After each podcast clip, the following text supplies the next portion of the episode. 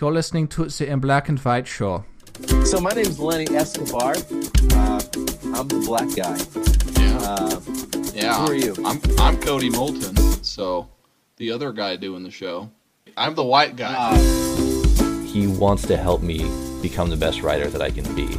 So that's the biggest thing that I've taken away from this whole journey. It's like the Lord wants to expand our abilities with the things that we love. It's not just like growing as a disciple, but growing as a human being and as a professional and with whatever endeavor you're you're trying to improve in. Like he wants to help.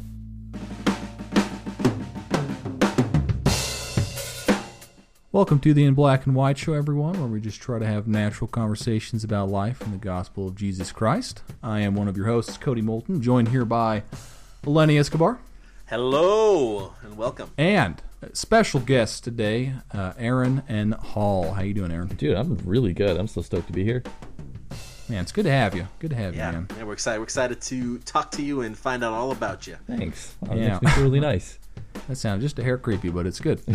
um, Aaron, I got, I got to be honest. Every time I, I, I think of you, I think of you, you're Aaron Ned to me. Yeah, yeah. Well, I mean, Ned is my middle name. It's Yeah. I, I my stage name would have been Aaron Hall, but Aaron Hall was an R and B singer from the '90s. Oh, so, come on. Yeah, Oh, what, way more been an- famous than me, and I like I couldn't I couldn't try to step on his toes. So Hard to compete with that. That's Yeah. true. You know? You did. You were very considerate to, to Aaron Hall, R and B singer. yeah, Yeah.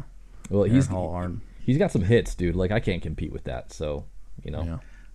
Hey, shout out to that guy, uh, Yeah. sponsor uh, of the. This is sponsored by Aaron Hall. just, kidding. It's not. Don't hold us. I don't know legally. to that. I don't know how that Yeah. works. he probably Yeah, doesn't can he probably us. doesn't mind the shout out, honestly. So I don't know who's That's listening to his music nowadays. Yeah, he's probably- He's probably not listening. I'm, I'm gonna be honest with you. Maybe he is though. You never know. Wouldn't that be You never something? know. That'd be It's- great. Just random Aaron Hall just listening to this random pod, podcast. It's Black like- and white know- show. Yeah, I'll, I'll I'll I'll drink to that like soda. I'm just like picturing him just like having some Moose Tracks ice cream, just like listening intently to this podcast. He's like, they mentioned me. Wow. It's like in a dimly lit room. Yeah. I'm I'm ready for him to just jump on our Twitter, and be like, "Thanks for the shout out, guys." That Yeah. would be Yeah. He adds honestly us. be he adds us. For real. Uh, that'd be awesome. That's what the kids say, right? Is that? Yeah. No, they say um, that that slaps. That's right. That is what the kids say. Yeah, that's it. That's what we Well, do I mean- not say because we're not kids. so. Well, I am a young adult, so I say that it it doth slap. I like that more Alright. than it slaps. It doth slap. yeah, It doth no, it doth slappeth. Yea, verily. yeah, verily. That's right. Yeah. All right. Well, uh, real quick background here um, with Aaron. So, Aaron and I met. Man, what was it? Was that like three, two, two and a half years ago? Dude, show. it was like three, four years ago. Had to be something like that. What show was it that we? So Aaron was in a band. I was in a band. We played a show together. It was at, gosh, it's that place that was in downtown Provo, but has Ge- Gezo Hall. Yes. Yeah. I loved Gezo. I was uh, I was playing bass and singing for a pop punk band called Maybe Famous, and it was super right. fun. and I was uh, the drummer for a band, the Gents, and uh, we met Aaron because the drummer for your band, Aaron, was Mission Companions with my roommate. Yeah, yeah. So, yeah, so so that's where uh, this connection was initially made, I suppose, and then we played a show. I guess that was a year ago. Or was that a year ago? That, was What? that, that wasn't two years ago. We played at uh, Audio. Oh, was that our farewell show?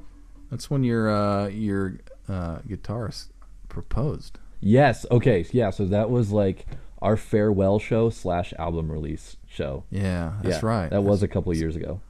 Is that two years ago? I think so. Man, time flies when you're in quarantine. I guess, so. Yeah. Anyway, so that that's where this connection came from. And Aaron's uh he's he's an author. I am. I've Oh. written a couple books. Yeah, so we're gonna we're gonna dive deep into into some of that and his experiences with that and how that uh, you know gospel life lessons he's learned from that. And uh, anyway, it's gonna be a good time, y'all. Yeah, Mm-hmm. very much so. We're looking forward to that. So Uh, get, but oh oh, get woke. I just wanted to say that. Go on. yeah, you want to get woke? Just That's that's another thing that the k- kids say. Anyways, we're gonna move on to it. The other, the first section uh, for that is "Would you rather?"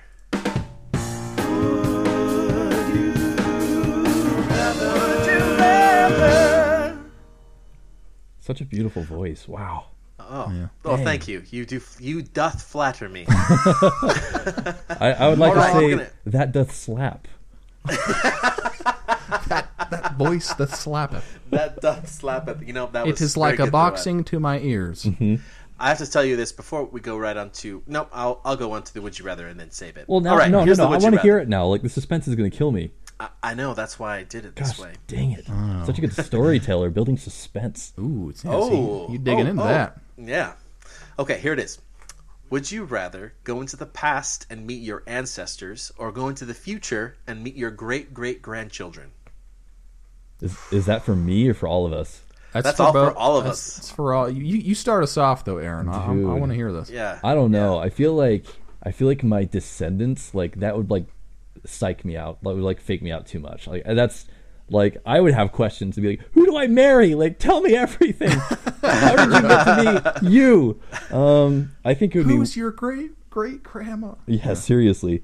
Um, I think I'd be more interested in talking to my ancestors because I've done some family history and like I've got some pretty dope ancestors. Like, I, I'd like to just like get lunch with them and be like, "How about that thing you did that one time?" Yeah, You wild, could, you could take them out to uh, you know Chick Fil A or something and be like, Chick Fil A is my soul. But- So yes, So- it would be Chick Fil A. It's so good. Be It's like, just, it's just a big piece of chicken. Yeah. yeah. I always Yeah, go to. it's I always, it always comes back to Chick Fil A for me. But no, I, Same. that's that's great, man. Yeah, that's true. That's a good answer.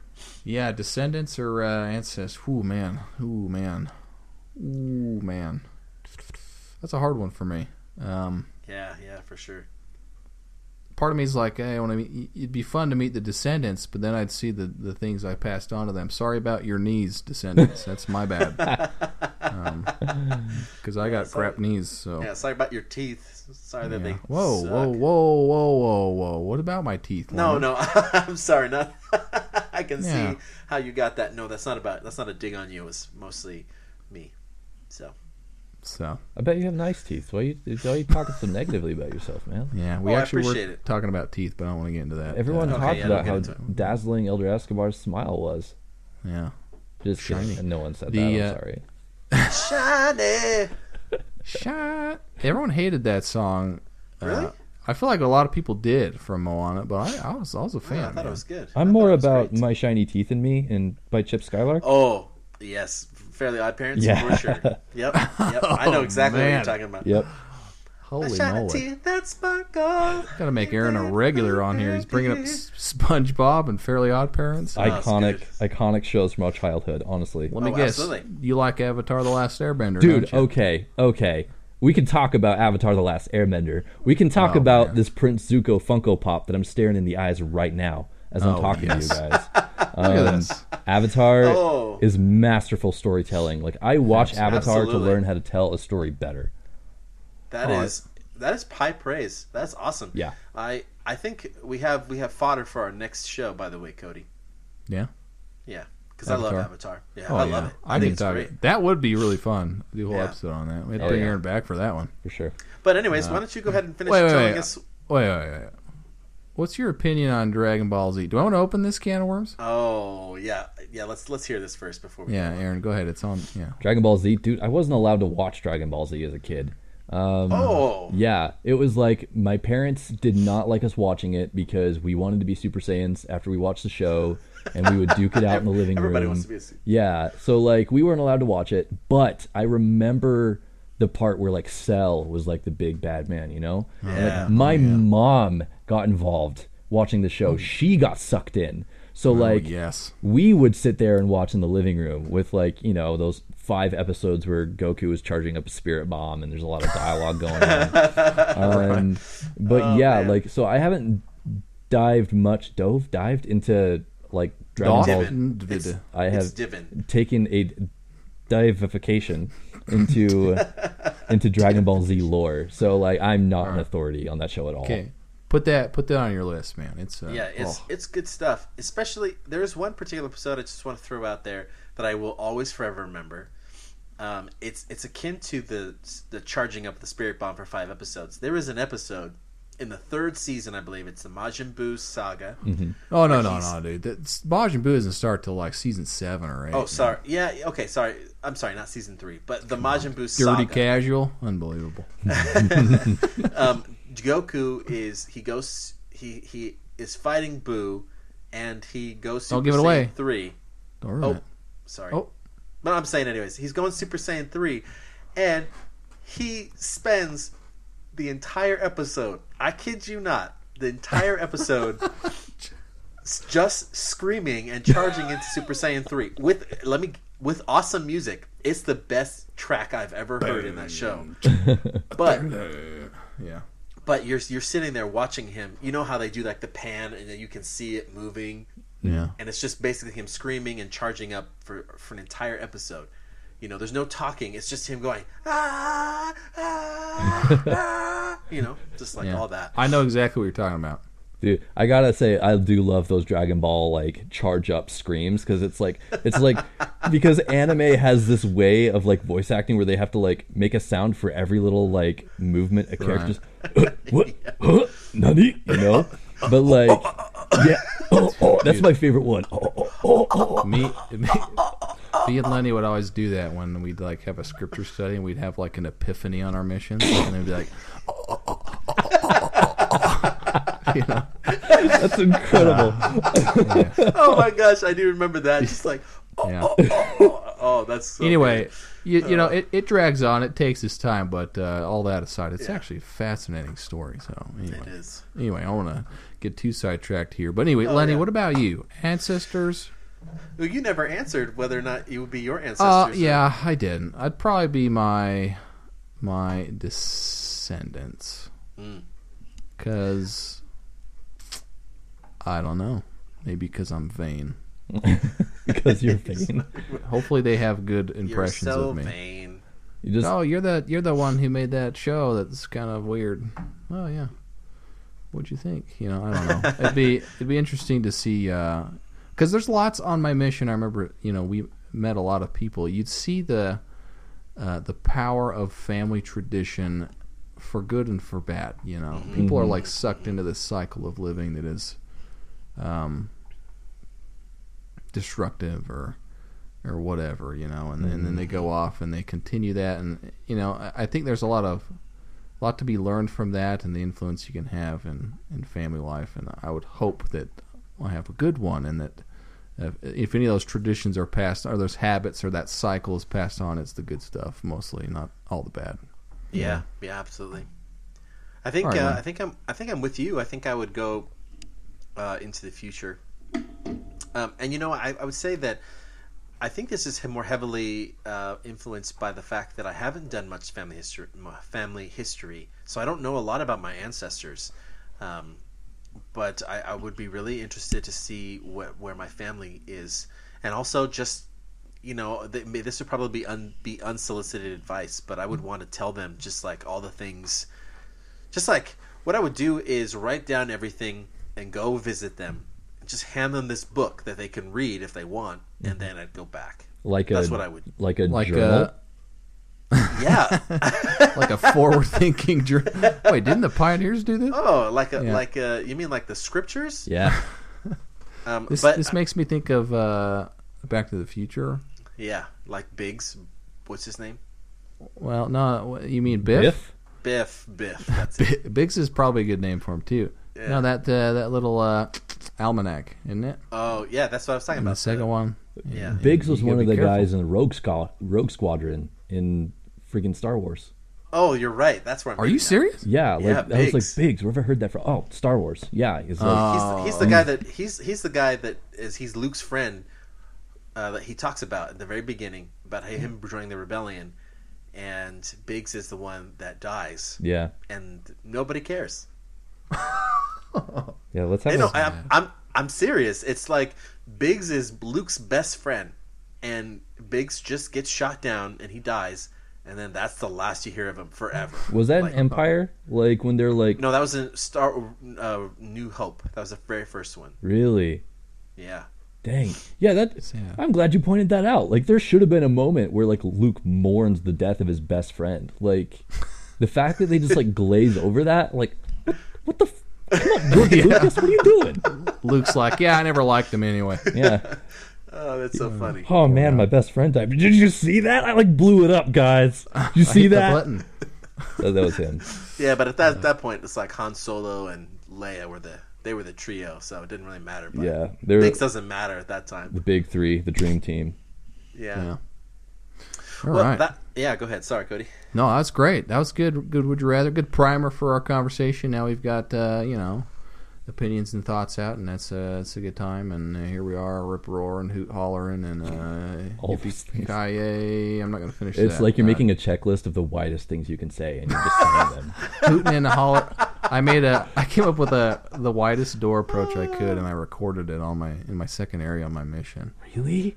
and it was uh, because we were stuck inside for the hurricane, uh, for Hurricane Sandy, Yeah, I remember and that. uh, we're stuck inside for a whole day. And so I was like, well, I might as well figure out what a Scottish person would do at a door. And then I got to the the white nerd guy, and I'm like, hey there, hi there, oh there, and uh, it's pretty bad. Pants pulled up high, and you know, Oh my gosh. yeah, Just you just, like your pants are pulled up to your belly button, and you're wearing like just like a really Yeah. fat tie, yep, my glasses down on my nose. like a white Got a Steve pocket Urkel. protector.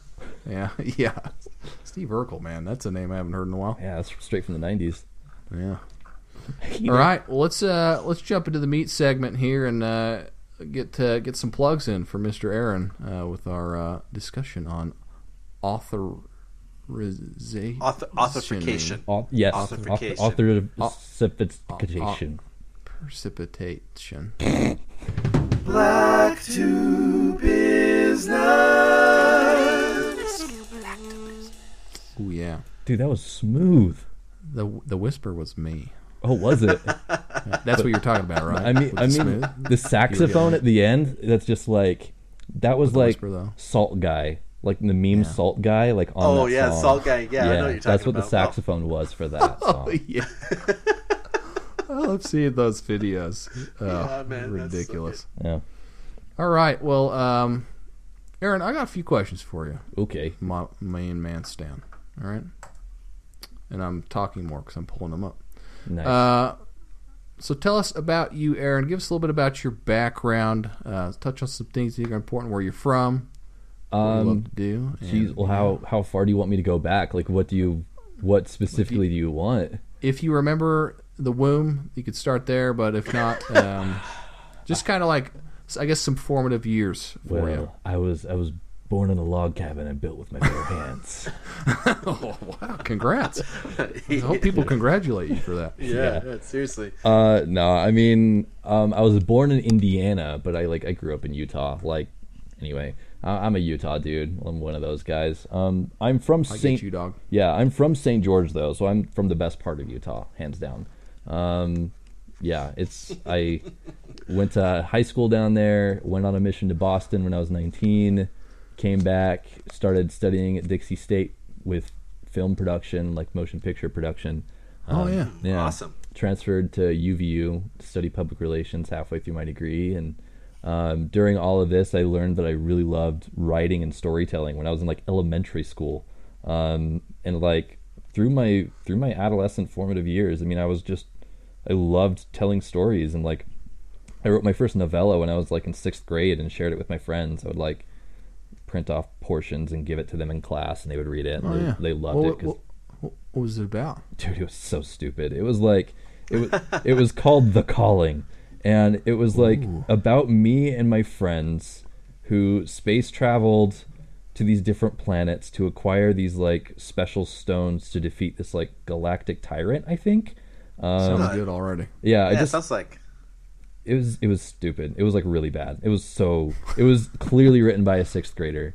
Um, but just to take it back a little bit earlier, though, it was like in fourth grade where I figured out that I loved storytelling because like um, in Saint in like in southern Utah, I don't know if like the rest of Utah does this, but around every Halloween, like in every elementary school, you had a creative writing assignment. Like you had to write like a Halloween story in October. Yeah. Yeah. Yeah. So in fourth grade, I wrote the story about like me and my best friend went to a haunted house and like Frankenstein and a mummy and like all came out. We beat them up and like left, and it was cool. Um, yeah, Yeah. and and my my teacher was like, Aaron, this is great. You've got humor, you've got action. This is like a great story. Like I'm really proud of you. And this was around the same time where I had experienced the Legend of Zelda: Ocarina of Time. Oh, yeah, formative. you know formative, you know for what I'm talking about. Aaron, you're hitting all the right notes. No, man. for Yeah, real though. I'm, everything. I'm all about that nerd shiz. Like, well, like, don't get me started. Like, you were talking So about D and D earlier, and like, I'm all about that. But Oh, anyway, y- look at this. but yeah, like playing Zelda also like kind of like sparked my creativity as well because it was like the first video game that I played where I was part of an adventure. I was part of a narrative, a story where it was it felt grand and huge and epic, and it was like, oh my gosh, I want to make something like this. So I started And- like, I'm sorry, what? Because it's so it's so like uh, you know it's a there's no dialogue. I mean there's written dialogue, Yeah, but sure. there's no verbal dialog Mm-hmm. And because of that, there's a, like a lot more opportunity for your imagination to like play in this world because they're not. At least that's how I felt. Um, Th- so that, well, there's there certainly were sounds because you know I remember Oh, yeah. specifically you know like you talk to listen right it's that iconic listen but even like the sounds of the people they're like ooh Those you know? anime sounds, right? yeah I know like ooh and like oh, oh, the Gorons. And then You like the same little girl laugh that like Zelda and Malon all had. It's like yeah you just cut out. It was so loud. oh, I'm sorry. Oh, that's hilarious. Okay, anyway, sorry. but, I, but no, no, yeah, it was uh like Zelda kind of inspired me to start writing stories. So like it just kind of snowballed from there. Like in fifth grade, we had to do another creative writing Halloween story, and I remember our teacher, um, Mrs. Um, what was her last name? Oh, I'm so embarrassed. I hope she never listens to this. Um, oh she will yeah, she, maybe will. she will. Um, but she said it has to be two pages. It has to be at least two pages, and everyone's like, "Oh!" And I was like, "I can do that." Mine ended up being 14 pages holy Oh, as like wow. a fifth grader. I'm like, what what the heck is wrong with me? Like Man, writers are weird, man. Um, Yeah. But yeah, like from that point, like I just started writing books and or started writing stories, and I started writing my first novel when I was 15, and finished the first draft before I graduated high school, and um, got it published when I got home from my mission, and you know, writing has kind of been a big part of who I am ever since. that is awesome so Well, uh, w- when you oh sorry go ahead No, that's it. You go ahead, my dude. All right, thank you. Uh, so, um, you said that you studied public relations and you, you studied film. Uh, bef- so you studied film before your mission, and then you studied public relations afterward, or or what was? What was no, timeline I, I that? didn't start college until I got home from my mission. Oh, so- okay, but but you transferred. So you, you studied film at uh, Dixie State, Yes. and then you transferred to UVU and studied public relations. Yeah, and it was honestly like just based on the spirit. Like I I was at Dixie State, I was living at home. I mean, I had a full tuition scholarship as long as I kept my, kept my grades up. And Dixie had like a, a really good film program. Like it was solid.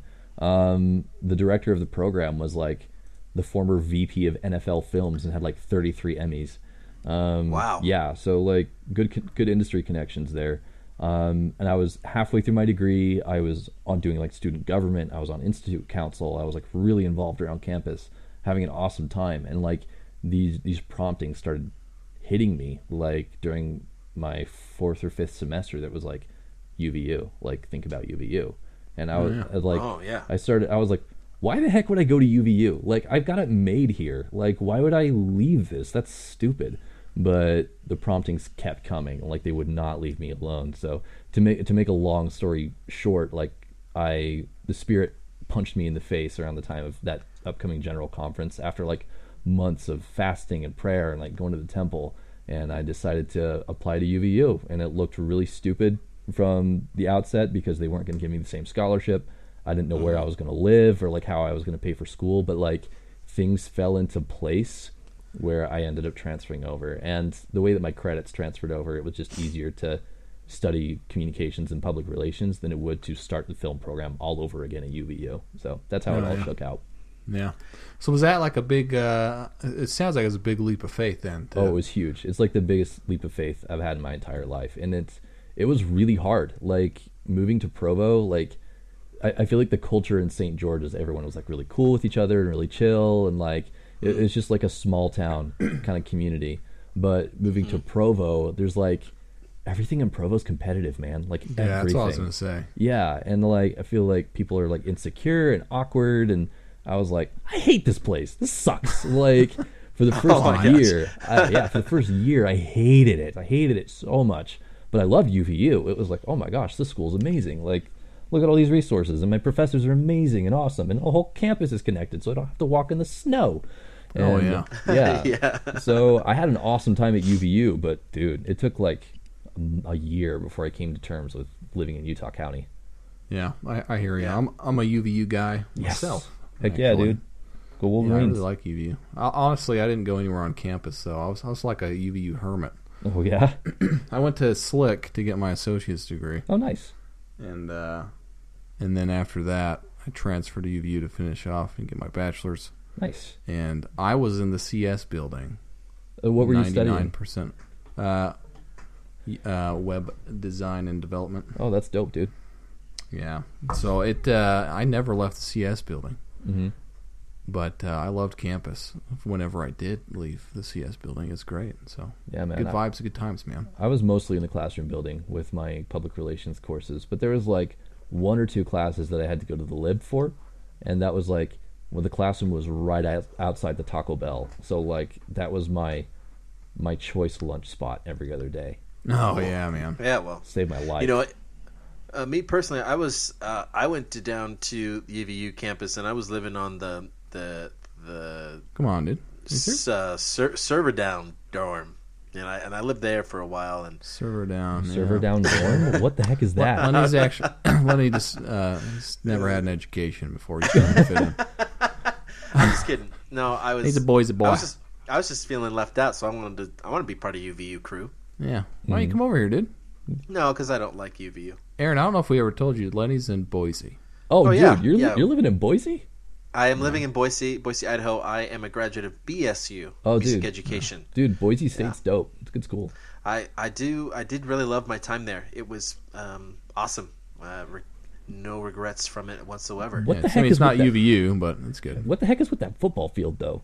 Yeah. Blue Okay, turf. let me tell you. Let me tell you about it. What we like to do here in Boise is be awesome. Oh, So we were like- oh, okay, it makes sense now. Get, I'm thank glad you. you narrowed Thank that. you. You kept that concise. You know, Yeah. here's here's a c- carrot or something nice. That's, No, sorry really about honest, carrots. They're honestly, what good. happened?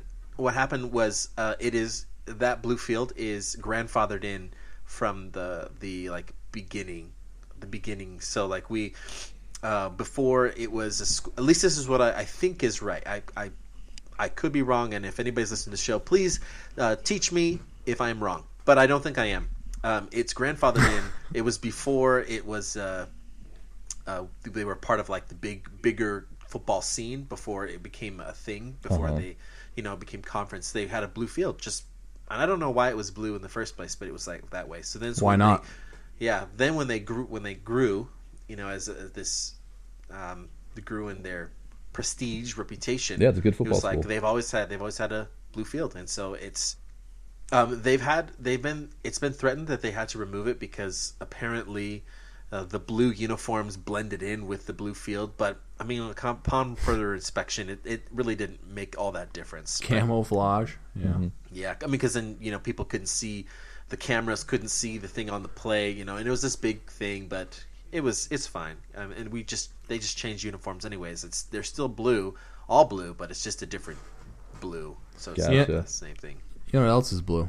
The Book What's of that? Mormon is blue. Oh, ho. That's and, true. And the Book of Mormon is a book. And uh, Oh, that's what Aaron writes. He Aaron writes books. Oh, my gosh. I remember that. Yeah, I did a few So- of those. no, actually, I did have a question. I did have an, another follow up question. So, um, we we're just talking about how you went.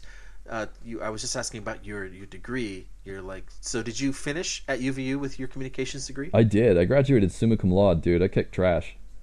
oh, nice! Yeah. Congrats, man. That's awesome. that's like so good, I don't even know what it means, man. Good job. It means well, uh, that's because you you never you know the grades you it got comes. were terrible. So like they didn't they were just happy to get you out of the school because they didn't want to bring everything down. You know. yeah, they got me. So yeah, Boise State wouldn't have that kind of thing. they never put up with that. Yeah. Uh, sorry, go ahead. Go ahead, Aaron. What were you saying? Um, summa cum laude. That's awesome. No, it's it's like graduating with a GPA of like 3.9 or higher. Yeah, yeah, I know, I know. Yeah, I know. That's cool. Yeah, that's all. So all it says is that I was really good at following instructions and I was like a big nerd. Like that's it. That's true. So, That's cool, uh, man.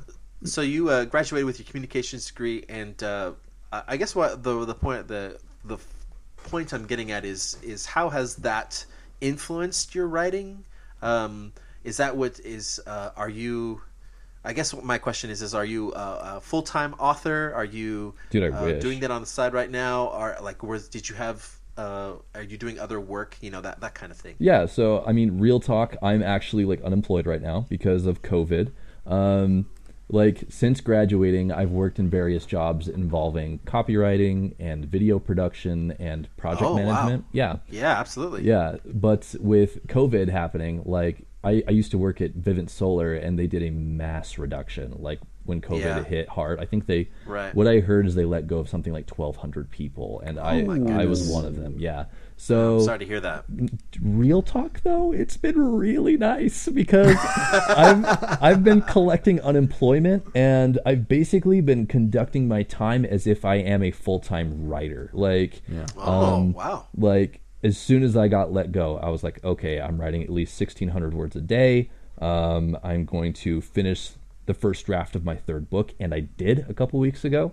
Um, Congrats. so and yeah and after that it was kind of like um, okay so let's put my my pr education to good use finally and like do what i can to spread awareness and visibility of my work. Like put together a contact list of people i can reach out to um, be it podcasts or blogs or newspaper reviews or whatever and just like kick this out try to increase get more eyes on this um, That's that's awesome. yeah thanks You know, we we were talking. Uh, I don't know if it was last, uh, maybe a couple weeks ago on the show about how, you know, we- we- obviously you wouldn't wish uh, ill on anyone, especially during this time with COVID going on and uh, people haven't getting laid off and furloughed and whatnot. yeah Um, but I truly believe that God, you know, he, he doesn't instigate.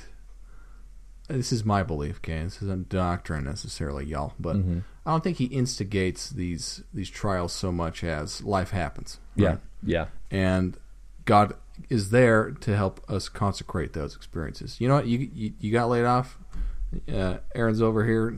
This is your this is a window, an opportunity for you to take this authoring thing to the to the next level. No, right? absolutely, and I completely agree. Because I mean, I, I was working as a project manager, and there's a lot of things that I liked about the job. But if I'm being perfectly honest, it was really taxing. It was really demanding, and there were days where I came home just exhausted, feeling like mentally drained, and I almost quit a month before they let me go. Actually, um, so when I, I just decided to stick it out, though, just stick it out, work hard, like do my very best, and if they let me go, they let me go. I'm prepared, whatever. So Right. when it Yeah. when it happened, I was like ready for it, and it was kind of a relief actually. It was like now I got time to like write, like it's my full time job, and Animal Crossing just came out, so like heck yeah. yeah, um, all of the all those things just all the I want boxes to. get I want to play that. so bad. so I really do see it as the Lord kind of like giving me an opportunity to do something that I love full time, and guys, uh-huh. it's actually been really awesome to do this for the last. that's awesome, man. You know, it's and it's awesome that you know everybody's COVID experience is going to be different. You know, and I just want to, you know, like we said before, everyone, you know, uh, some people are, some people have really been like de- detrimentally affected by this by loved Yeah. ones or their own lives or whatever. And and I know that our, our heavenly Father, God, knows and sees them and is is working with them to help them and you know whatever it is that they need to learn or whatever needs to happen there uh, he's going to be there for them but then in the very uh, the the there's this other side to it that there's some people like like you Aaron and and I'd like to say myself that uh, that it was if even if we're not directly affected um, he was using this experience to help us whatever it is that we were we were struggling with or going through you know with you like you could actually focus on your like become a writer the way that's what you wanted to do you know and help us just get to the next level of whatever that means uh, for us and i think that that's really important to you can see all these make sure that when we are looking at our life especially during this time in the covid perspective if we're looking at our life and just looking and just being oh man i just Well, I'm talking myself into a corner. Hold on a second. you cornered, man. Yeah, this is what I'm saying. I'm saying that there is different. There's there's a different aspect that that is, we've been we have been affected by COVID, and some of them are more detrimental than others. And we should just be the people who are aren't as affected and have this time of rest and release needs to be grateful should be grateful and and work to be better themselves and help out as much as possible. And the people who are detrimentally affected, um, uh, they are they're going through some hard times, and we should, as people who maybe aren't as affected, do our part to help them. No, absolutely. And I guess that's I guess that's what I'm saying is just like I uh, saying that it's not bad for us to feel that this is a good thing for our lives, even though it's really affecting somebody else. You know, No, I mean it gives us the opportunity to help, and I feel like you know we we read in King Benjamin's address how like the Lord expects us to be like the hands of service to those in need. Um, Yeah, So if we exactly. find ourselves in this situation during the COVID nineteen crisis where we are in a position to help others, we need to take those opportunities and to kind of reach out and give of our excess to those who need it more than we do. You know. Yeah, Yeah. absolutely. Yeah, and I think that's I think it's a great like like you were this whole thing before. It's like you know people through your writing you get a chance to do that. Just spread. Yeah. Yeah, just I'll- just go ahead. I was going to say it, it's an interesting time. We we have technology, and uh, thank goodness for you know the ability to hang out with your homies via the internet. Right? Yeah. Uh, I mean, this whole podcast happens digitally. I know people play. Uh, you brought up Animal Crossing, right? Oh, yeah. Animal Crossing. uh, There's like teachers making classrooms in Animal Crossing, inviting their students Yeah. to come sit in these classrooms. so they No, can it's take- awesome. That's you beautiful. know, there's stuff like that where it's like, you know, there's technology's brought us a lot of great things, and uh, if there's a time um, to make use of make use of it to unify each other, um, now's now's the time. Yeah. and I think Yeah. books. Uh, you know, the books are another one of those things. They people read these books. They read about characters and experiences. They make a connection, and um, they draw inspiration from that, or they draw um, an expanded perspective, additional compassion, because they're reading about these characters and their experiences from a perspective that isn't their own. Right? hmm Absolutely. And I think that uh, that books being a what do, what do they say a window to you know something outside and cool stuff or whatever. I Yeah, know. yeah, yeah. I've heard that quote exactly, just the way Yeah. you described it. It's pretty much the exact quote, but Yeah. they're they're like windows to the outside world and whatnot. Yeah. Um, I'm not a writer, Aaron. Can you tell? Well, I am. So yeah, I can agree. That, Yeah. That's that is the truth that you just wait, put- wait, wait, wait, wait, wait, wait. You just said I'm an idiot. Just kidding. All right. Uh, That's not true. You're not an idiot. You're a smart person. just you, you have a UVU words. degree, man. That's true. Uva. Well, Uva. Um, So, uh, Aaron, you have. Let's let's jump into this. Uh, your books here. You've got two books out right now. Yes, Is that right? that's right. And you've got one that you finished the first draft of. Yeah, so the first draft is done. Um, right now, I'm going through like a, a couple preliminary things before I dive into the second draft. Um, But with any luck, it might be published by the end of this year, and that means I'll have published two books in one year, and that would be so sick. that be- would be awesome. Yeah, Yeah, that'd be absolutely. Well, So- uh, let's. Oh, sorry. Go ahead. I was just going to say, t- tell us about those books. Um, you know, give us a, a brief summary. You know, spoiler free, of course. Yeah, right? for sure. Um, so my first book is called Foreordained. It's not a church book per se, but there's like heavy religious overtones um, because it was inspired by a seminary video. I hope you guys don't mind if I share just like a quick story. Let's no, No, let's hear please it, go man. ahead. Yeah. So I was like ninth grade watching the seminary video, and it was about this prince that got kidnapped by like this group of bandits or whatever, and they try to subject him to like riotous living with like alcohol and like revelry and greed and women and whatever, and he's like having none of it, you know, just like not interested. He's like, nah, man. Yeah, for sure. He's like, nah, bro.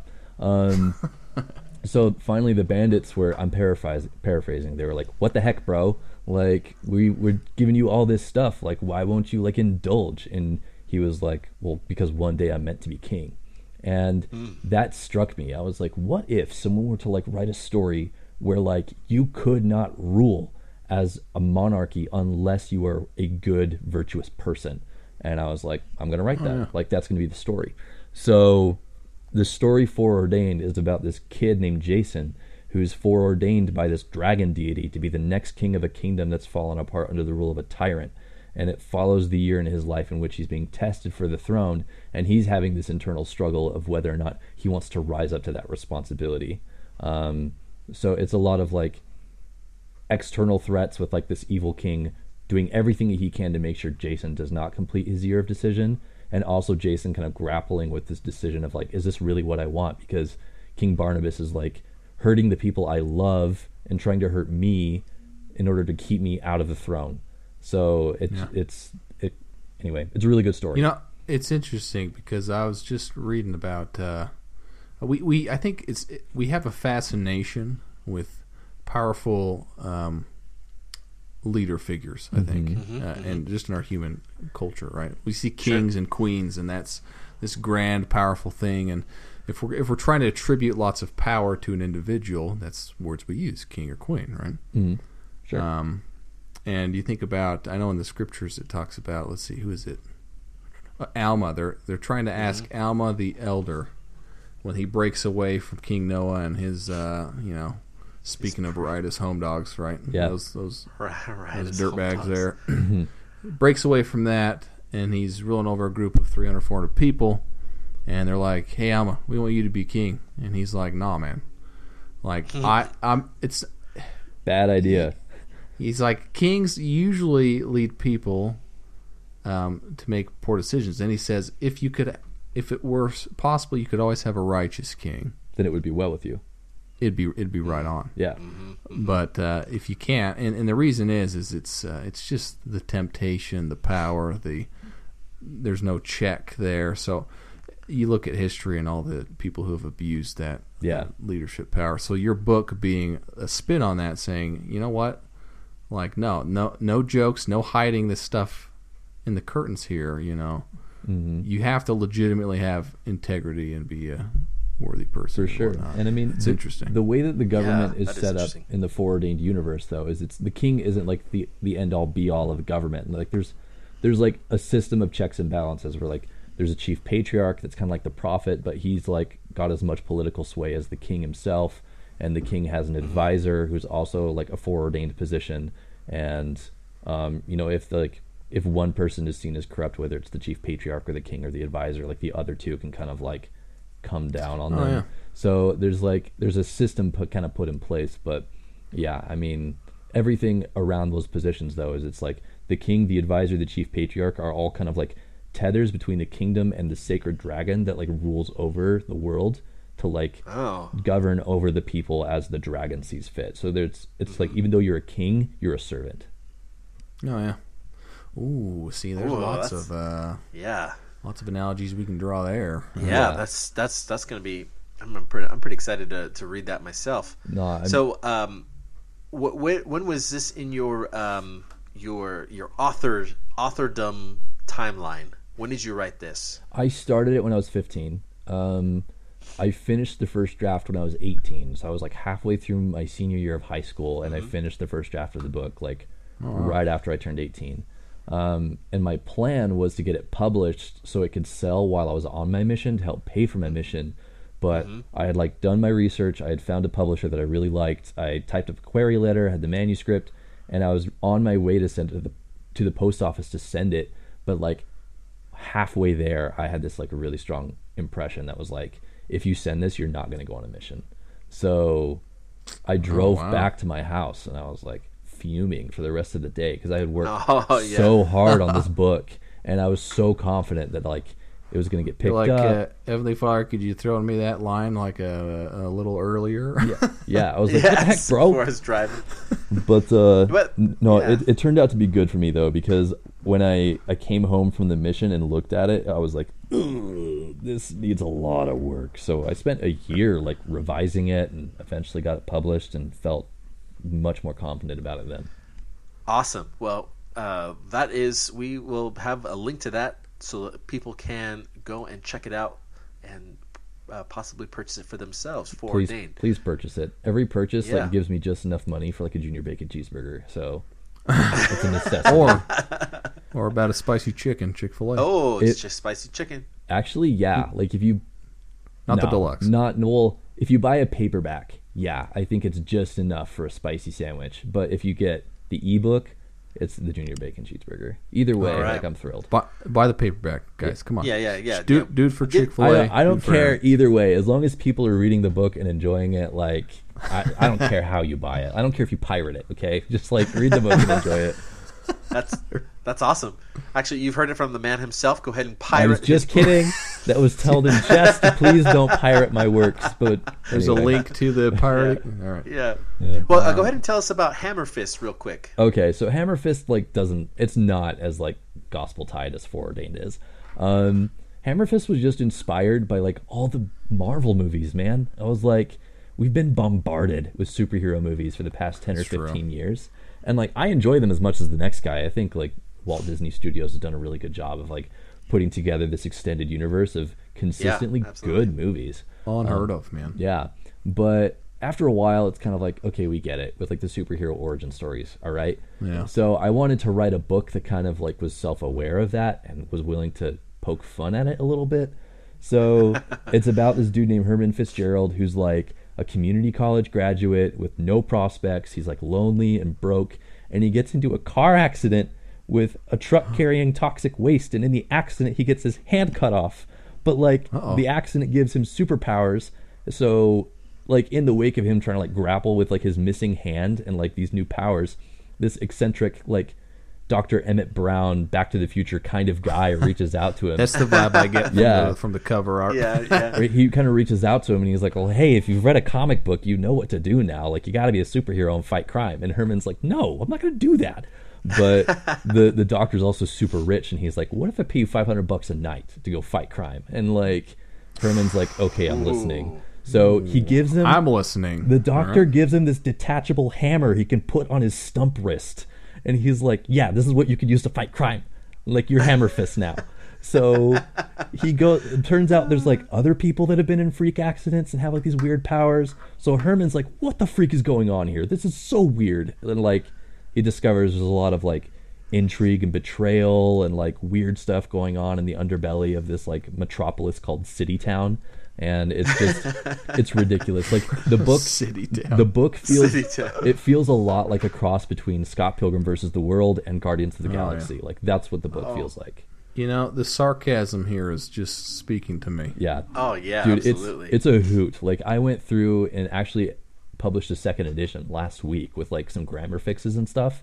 And as I was going through the manuscript, making little edits and stuff, I was just, this is a fun book. You know? Yeah. It's just a That's hoot. cool, It's a really fun read. That's fun, man. You know, That it's, is- yeah. it makes me think of uh, man. What am I? A thousand years old? I start every sentence with "it makes me think." Uh, Yeah, what do you think of, old man? At least you're, you're not starting each sentence with the word why. Have you noticed that like old people do that all the time? Like, why I used to go down to the corner store and pay five cents for a Coca Cola. Like you started that's- that's- you started off that sentence making it a, a question with the word why, but you're saying it like What- a statement. Why did I go down to the corner store and get a cola? Yeah, I don't I don't know, Cheryl. Why did you do I that? don't know. Why did you? Yeah. No, I was, uh, you know, I don't know if you had this experience, Aaron, but this- on the mission, um, it, it's it's it's tough. It's a little stressful. Right? Missions hard. Um, okay. What are you weak? yeah. Um, What are you old? but I also laughed harder on my mission than probably any other consistent span of time in my life. Yeah. Yeah. Um, Yeah. And a lot of it was because of stupid sarcasm or satire yeah. um, with with companions with like-minded, you know, sense of humors and senses of humor. Mm-hmm. Humor. We'll just say humor. And uh, Humors. anyway, one of those. I remember reading an article, yeah, and nobody take this the wrong way. Okay, this is just a Cody uh, thought, and this doesn't work for everyone. But I remember reading an article in the Ensign about sarcasm, and it was like defining. Oh yeah, Was on the it- mission, right? This was on our. I think it was with. Was I with Yeah. you, Lenny? When no, no, it wasn't because I remember reading the same article. But go ahead. something about wolves and sarcasm means to tear or something, and the the goal of sarcasm is to uh, to hurt people in the end. And I was like, well, hold up, that's a stupid thing to say. Just kidding, I didn't say it sarcastically like that. But I initially I was like, I can see what they're saying because a lot of people use sarcasm to bully people. Yeah, sure. but most of the sarcasm in my life has been uh, leading to uh, jokes Mhm. at each other's expense. But it's not like with the right people. It's not like they- mean natured. Yeah, they've given me some of the best laughs and some of the most appreciated um, times to be lighthearted in my life. Mm-hmm. Um, now that works for me and probably for you guys too. But I know that some people don't respond well to sarcasm. But I think Yeah, that kind of humor, any kind of humor, right? If you find the right kind of humor that you click with, that's that's a that's a good release valve to let that stress out. Honestly, let the spirit in. And you got to get that stress out sometimes to let the spirit come in and have a place in you. For sure. Yeah, absolutely. Yeah. humor And does so- that. And so I, I think that we're gonna find a lot of this sarc- sarcasm, right? In in in the title, of the name, the title of the book is "My Name Is Hammer Fist," right? It's Yes. not just Hammer Fist. Yes. Okay. Yeah, so we're, we're gonna look, we're gonna see a lot of this. Well, that's that's pretty exciting. So you have two books that are already published, ready to read, ready to consume, and then you have one in the works. Yes. Getting getting its final publishing done. Yeah, like well, I mean, the revisions are probably going to take a little Revisions. while. I Like should, I, yeah, I should say. I try to go through like three revisions, like for every book. So that's Mm-hmm. that's three times that I'm reading the entire manuscript and I'm going in and making edits and like you know fixing things for pacing or you know just clarity. Um, Why don't you just write it right the first time? yeah, that would be something, wouldn't it? Yeah, that that would be that would definitely make things a lot easier, wouldn't it? Zinger. Yeah. Hey, Cody, why don't you go ahead and just why don't you go ahead and leave, and I'll finish the interview here.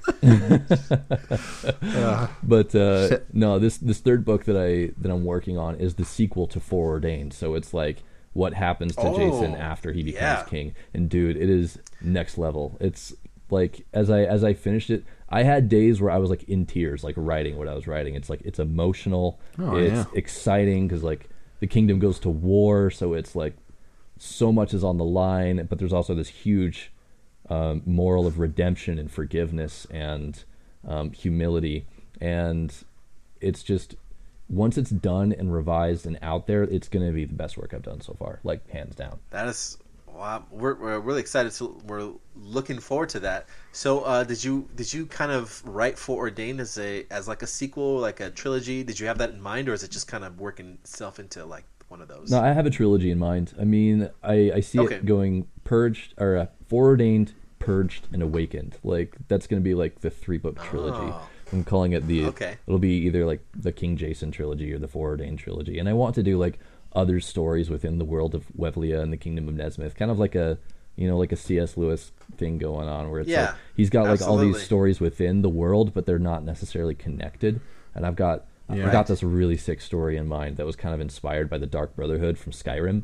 Um, God, yeah. yeah. Yeah. So I, Okay. I, want to do something that kind of like that in this world where this You mean a secret combination? yeah, because I mean, I don't know. Like, I hate the Dark Brotherhood so much. Like, I want nothing more. I started a new save recently just so I could like level up and take apart the Dark Brotherhood from the inside. Like, like, I'm so excited. You're like, you were just that. You just had that much of vendetta against them. yeah, Yeah, I remember signing up for those quests and being like, this is stupid. right, here's the first thing you do," and, and you're like, "Wait a se- wait a second, this guy's not bothering. No, why am I dropping a deer head on this guy? yeah, Oh Like he, he's not bothering. No, you guys know exactly what I'm talking yeah, about. Yeah, dude, with it's right? messed up pagan shiz. It is. It, Yeah, yeah, it's it bad. definitely is. Yeah, I feel I'm the guy when I play those open world games that, and my sister's the same way. Uh, you know, you start to do the bad things. I just feel too guilty in the game, and I can't do it. No, seriously, like I want these like open world games to be like an extension of being good, but like in oh, Skyrim, it's like it's this game that I really enjoy and I can put so many hours into Skyrim, but like every single side quest has like some moral dilemma where I have to kill something. And I'm like, can't I just be nice? And like Can I be a bro? like yeah, this this Skyrim is Oh. a dreary place. I'm just trying to make some smiles, man. just If- trying to. if you a want- smile salesman. Yeah. I, I smile. So Happy mask I, I want to tell you another just a plug for a game that has exactly what you're talking about. If you ever heard about the game Undertale, Oh, I've heard it's incredible. Oh yeah. oh, if you Well- want to play a game, if you want to play a game that you can literally go through the game without killing anything, you play that game. It's so hard in that it's game. so hard, but it's. Uh, I think it gets you the best ending. No. Yeah. I'll have to do it No. because it's like 15 bucks on the Switch store, so I got to try it out eventually. Yes. It's pretty hot. Now, I, I will say there's a, there's an interesting discussion about this moral dilemma here too within Yeah. Uh, open world video games, which I have. Video games are remarkable with the direction so many of them are going. It's Oh, also for sure. freaking me out. Yeah. Yeah, I know, I'm, right? see- I'm seeing stuff with like this new video game coming out, and they're bragging about it getting like a um, uh, 17 plus rating, What? and I'm like, why are you? Why why is there so much bragging about this? Yeah, that, um, that's a bad video idea. game showing graphic. I don't want to get into it, but um, just like terrible things. I'm like, these are people sitting behind uh, computers who are spending hours and hours putting detail on some of these horrifying uh, Oh, scenes that are very triggering for a lot of people and stuff like that. I'm like, Yeah. uh, but anyway, there's a game, uh, one of the first, maybe not the first. Well, I don't know. Maybe it is the first. Uh, one of the first games that give you that moral dilemma was Fable. Mm. Yeah. Um, yeah. There's probably others before that. um, Knights of the Old Republic was kind of like that too. Yeah, but the reason I like Fable is it's like if you want to be bad in Fable, piece of cake. All right, you just go hop into the city and you murder everyone and you leave, Mm. and you got horns and you smell bad, hmm and that's how you're evil in Fable. If you want to be good in Fable, it's it's a ton of more work. Yeah, but it's And so I remember- more satisfying. What's that? But it's so much more satisfying, right? Yeah, yeah, it's a ton of more work, but it's more rewarding because you've really achieved something. And I think I think uh, there's a parallel there to real life. It the the more good that we try to do in our lives, the more Yeah. callings we take on, or the more promptings that we listen to when God says, "Hey, going to go see your minister person you forgot about," you know, hmm um, stuff like that. The more we do that, the more God gives us, right? Yeah. and the harder it gets in some way. I should I don't know if I, should- if I should say hard, but responsibility grows. hmm Absolutely. And uh, anyway, I just thought there was an interesting parallel there. I learned from Fable of all games. Well, that's that, pretty cool, uh, man. It's it can be can be hard to be good, but anyway, It can be challenging, but it's rewarding. you know, let's let's jump in. Uh, one more question for you, Aaron. Then we got to jump into our question segment and wrap up here. Um, and I'll, uh, this will be kind of your ending note with, um, I guess, get the last thoughts you want to get out about your your books. Uh, my question is, what has your writing journey taught you about God, or being what has being a storyteller taught you about God? Yeah, absolutely. Um, it's taught me that God cares about even the bo- my, even the most minute details in our lives because you know I've I've had days where I'm you know during my morning or nightly prayers I'm asking Heavenly Father to help me out with my storytelling to help me develop these stories into the best they can be and I sometimes reach points where I like I got some writer's block or I'm like ah, I just don't know if this scene is working. Like I feel like I'm missing something. And like I'll get like a shot of revelation that's like what about this? You should try doing this. And it like totally takes the story in the right direction. And it's you know and it seems like such a minute thing that like why would god even care about like the stories that i'm writing? Like it, i don't think it'll really like make a difference to him or i don't know. Like i would hope that someone would be inspired to be a better person through reading my work but uh you know it's he he cares like he he knows how much it means to me and he wants to help me become the best writer that I can be. So that's the biggest thing that I've taken away from this whole journey. It's like the Lord wants to expand our abilities with the things that we love. It's not just like growing as a disciple, but growing as a human being and as a professional and with whatever endeavor you're you're trying to improve at. Like he wants to help. And I, I think that's really a beautiful thing. That is that is so beautifully put. I think it's wonderful. It reminds me of a quote. Uh, I can't remember by what general authority said it, but the Lord is in the details of our lives. Because I mean, that is that is definitely a detail uh, that He's working in for you. Um, it kind of reminds me. It, it does remind me of one. I'm also going to share just one quick uh, story about what you just said. I bought a new Xbox, and I was really agonizing over which one I should get, and I mm-hmm. prayed about it, and I found, and he guided me to it. Like what? He doesn't care about what Xbox I get, but what he does care about is that I was, I was agonizing over it, and I asked his opinion, and he helped me. He didn't choose one for me. He just guided me. He just helped me choose one that he just ch- help me choose one for myself. And I think it was more of just a reward for coming to asking him.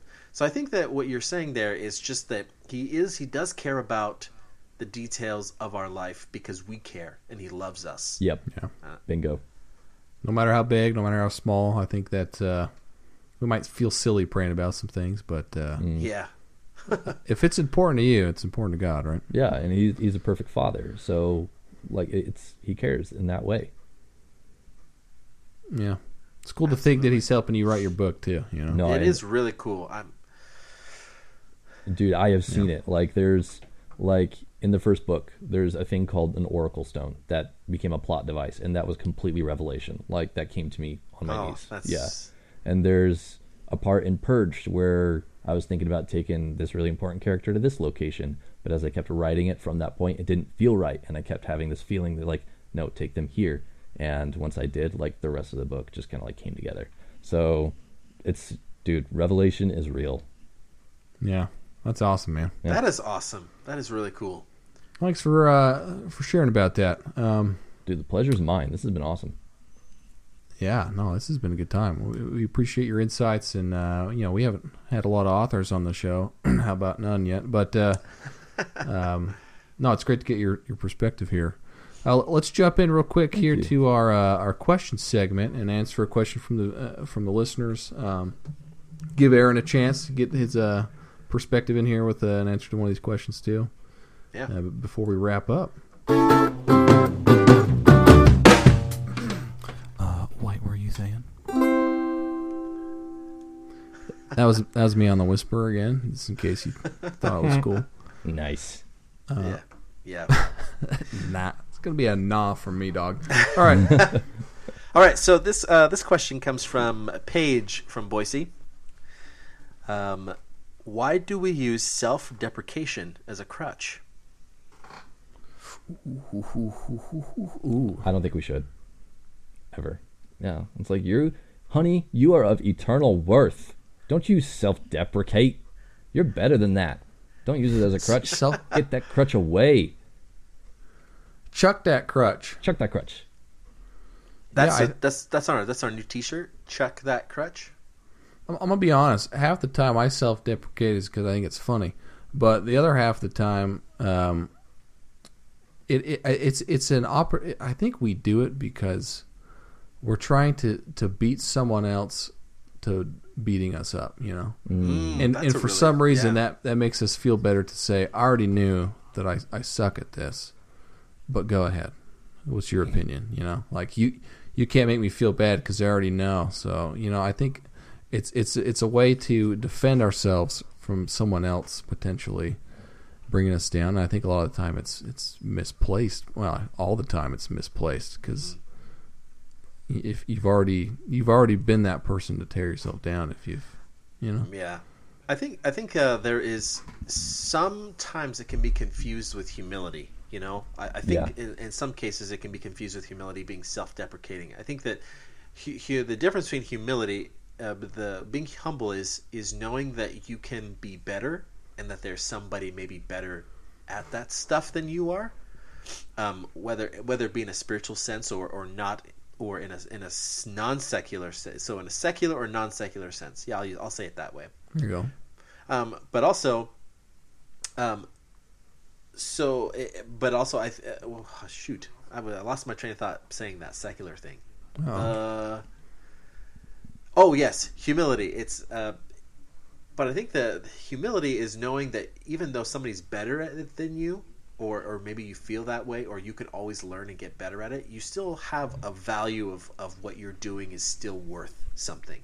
And I think that's what it is that humility is that yes, it, you may be able to need to improve and be better, but you still what you do contribute is is valuable.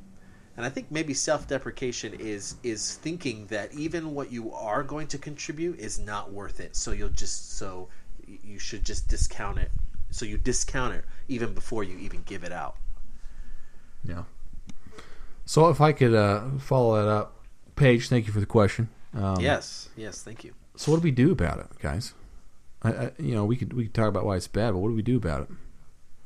If if you if you're someone who's who's got a habit of self-deprecation or a habit of tearing yourself down, or you you've got a friend or someone who, who does that, what do, what do we do to overcome that? Every time Well- you say something self-depreciating, you have to look yourself in the mirror and say something you like about yourself. Oh yeah. You have to. Mm, If if you don't have a mirror, you pull out your phone camera. hmm there you go. That's That's actually a mirror. pretty. Yeah, that's actually a pretty good idea. Yeah. even if you've got nothing to say, but I'm ugly and I'm proud.